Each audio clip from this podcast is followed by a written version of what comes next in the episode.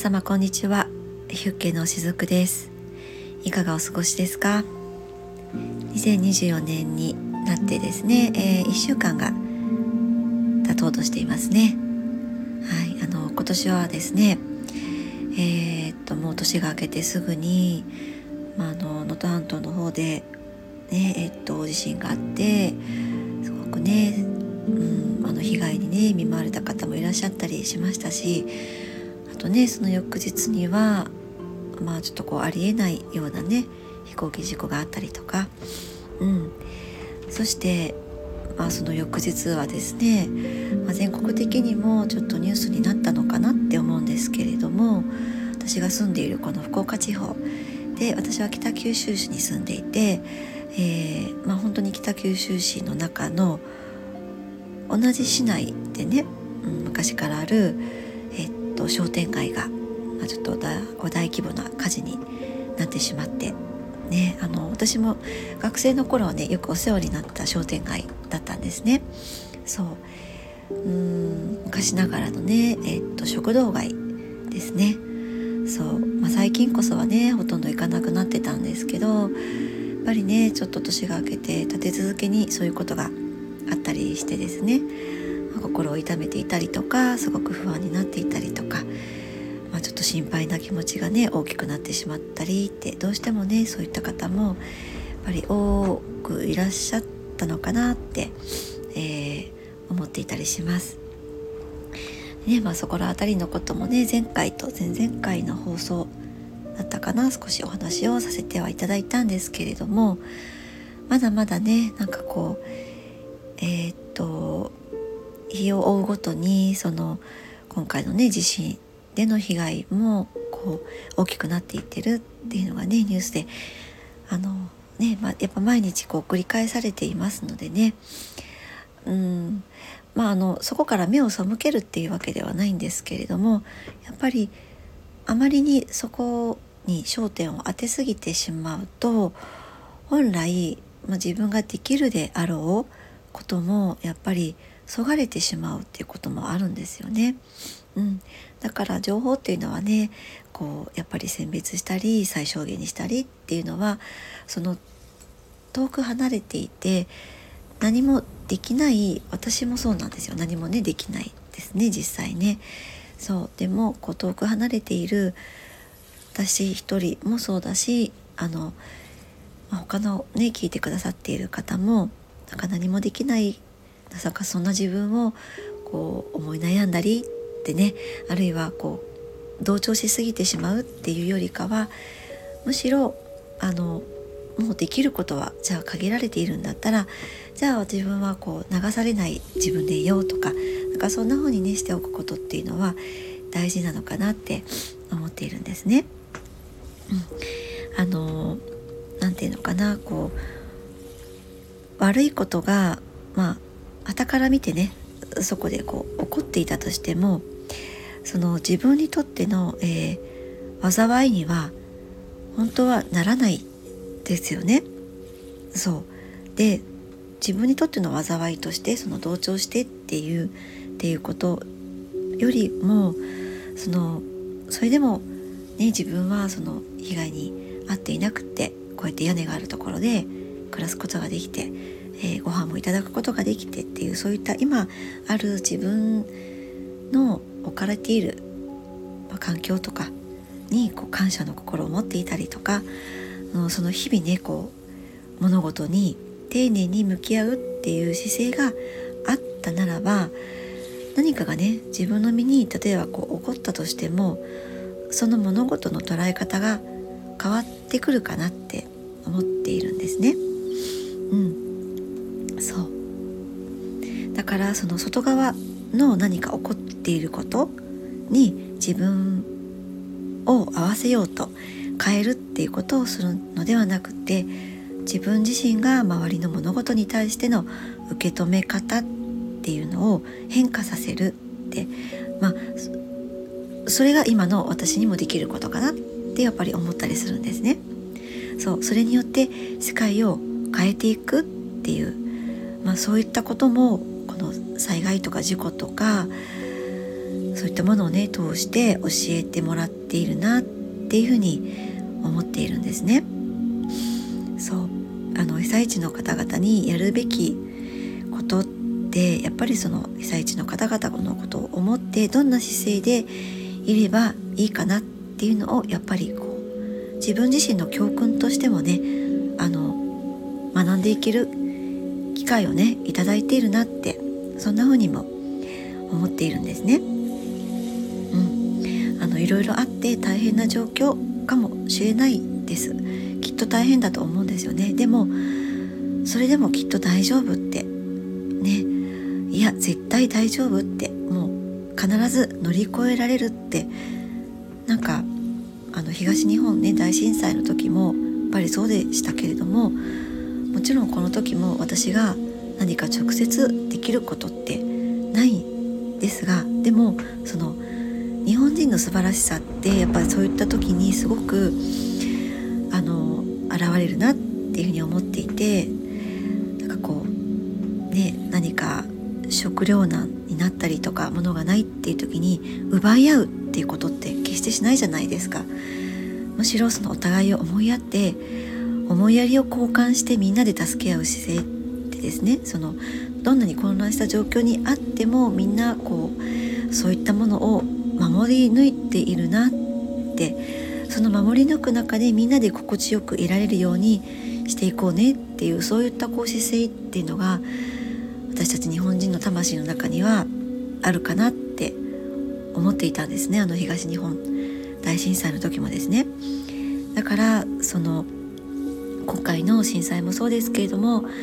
日本人のそういったものってやっぱり必ず生きてくると思うんです。そう。だから本当にこう日々に感謝することの大切で大切さであったりとかですね。うん。あとまあお正月だったら私も神社にお参りにも行ったりしたんですけれどもこう神社そこだけじゃなくて例えばこうそこにあるご神木とかもそうだし山全体にね神様が宿っているとかって私もねそういった感じってあのああの山はそうだなっていうふうに思う時もあったりするんだけどその自然に神様が宿っているよねっていうそういった私たちって何かのおかげさまで生きているんだよっていうことをその幼少期の頃からとかあとこう自然とね何かこうきっと肌で感じ取ってったり学んだりすることができていると思うんですよ。もうこれはこう DNA にね組み込まれているようなことかなって思っているんです。うん、だから何があっても大丈夫だよってやっぱりそうやってその何かを信じる気持ちでそれはもちろんそういうふうに、えー、そうあれている自分のことも信じる気持ちにもつながると思うんですけどもそれが被災地の方に向けて私に私もそうだけど今一番できる、まあ、あるべき姿なんじゃないかなって、えー、私は思っていたりするんですね。そう物事に対する感謝の気持ちってあと大切な大切,、えー、大切に丁寧に向き合うっていうことを自分自身がしていればきっとそれが被災地の皆さんにもそのやっぱり回り回って必ず、えー、伝わっていくと思っているんですね。うん、なんかあの思うんですけど例えばこう自分にねお子さんがいらっしゃったりしてそのお子さんがえー、っとじゃあこれから、えー、子供たちだけでっていうかそのまあ例えば学校とかでもいいんだけどえー、っとキャンプとかに行くってねえー、自然学習とかに行くっていう風になった時に親が同伴できないってでもそこにそのね私たちはお留守番をして親はお留守番をするってでもそうなった時にもうその子供たちが今から置かれていく状況を信じるしかないじゃないですか。ね状況とか子供たちが持っているそのいろんなこう力みたいなものをね信じるしかなくてもちろんそのある程度安全な場所を選んだとしても例えばそのそれこそ自然界っていうのは何か急にね大きな動物が出てくるかもしれないし、えー、っと雷が落ちるかもしれないしっていろんなことが可能性としてはあるんだけれどもそれでもその状況をその場を信じるっていうことって自然とこう親の方はやっててると思うんですよね。でその信じて信じきって大丈夫だって思うっていうことっていうのが一番の子どもたちへの応援になってると思うんですだから極端な話、えー、信じられないからこっそり見に行くなんていうのってきっとしないと思うんですよねだからそれと同じかなって思っていて誰かを応援したいなって思う時にはその人がその人自身が持っている、まあ、何かを信じるっていうことがね一番重要なのじゃないかなって思うんです。そうだから、まあ、この放送ね聞いてくださっている方もに向けてのメッセージでもありますし、まあ、私自身に向けてのねあのメッセージでもこれはあるんですけどもやっぱりあの信じて、まあ、信じ続けてそして、まあ、こう愛を届け続けるっていうのをねあのこれからもねしばらくやっぱりやっていきたいなってあのそんな風にね思っています。そうそしてですね、まあ、これは朝私がお散歩をしていてちょっとふとねインスピレーションで降りてきたことだったんですけどあのまあ直接ね出向いてその被災地の人たちに何かができなくてもあのできることって何かなってなんかそんな風にふと思っていた時にあの私実はこう東日本大震災の時からあの募金活動をねしてるんですね。ある団体を通じてです。まあ、あの例えば町子堂にあったりとか、えー、コンビニにね、えーと、レジのところに置いてあったりとか、まあ、ああいったのもいいんだけどやっぱり自分が調べてどういった経緯でどんな風に使われているのかっていうのを、えーと、調べたんですね。でとある団体を通してなんかこう毎月ねそのえっと支援する募金をするっていうのをねあのずっとやってきているんですね。であのその団体から、まあ、今回、えっと、能登半島の方であった、えー、震災でのその募金っていうかその支援活動も始めましたっていう風なのをちょっと見かけてああの私これもね少しもう少しその何かお届けしたいなってちょっと思ったんですよね。で私がじゃあそのその、えっと、支援金をどうやってえ、まあ、募ろうかなって思った時に私ができることってじゃあそのあの私が今させていただいているこの雫の活動を通して得た収益の一部を、えー、っと私が支援金として納めるっていうことができるなって思ったんです。でね、まあ、あの冒頭の方でも少しお話ししたんですけども何かこの放送を聞いてくださっている方とか、まあ、お知り合いの方とかでもいいんですけどえっ、と、まあ、被災地に向けて何かできないかなって思っていらっしゃる方とかあと,、えーとまあ、ああいったニュースとかを見てすごく心配な気持ちになったりとか不安な気持ちになってしまったりとか、まあ、そういった方に向けてあのアロマスプレーをねお作りしようって思ったんですね。そうでそれのスプレーを、えー、ご購入いただいたあのその金額の全額をね今回その、えっと、被災地の、えっと、支援活動として、えー、されている団体の方に私を経由してそれを、えっと、寄付させていただくっていうことを、えー、しようかなってと今朝思ったんです。そう。あのー、そう。もうこれはね私が間に入ってさせていただくのであの全額させていただきます。はい。もうそれはお約束させていただきますのではい。あのちょっとねこれからその計画を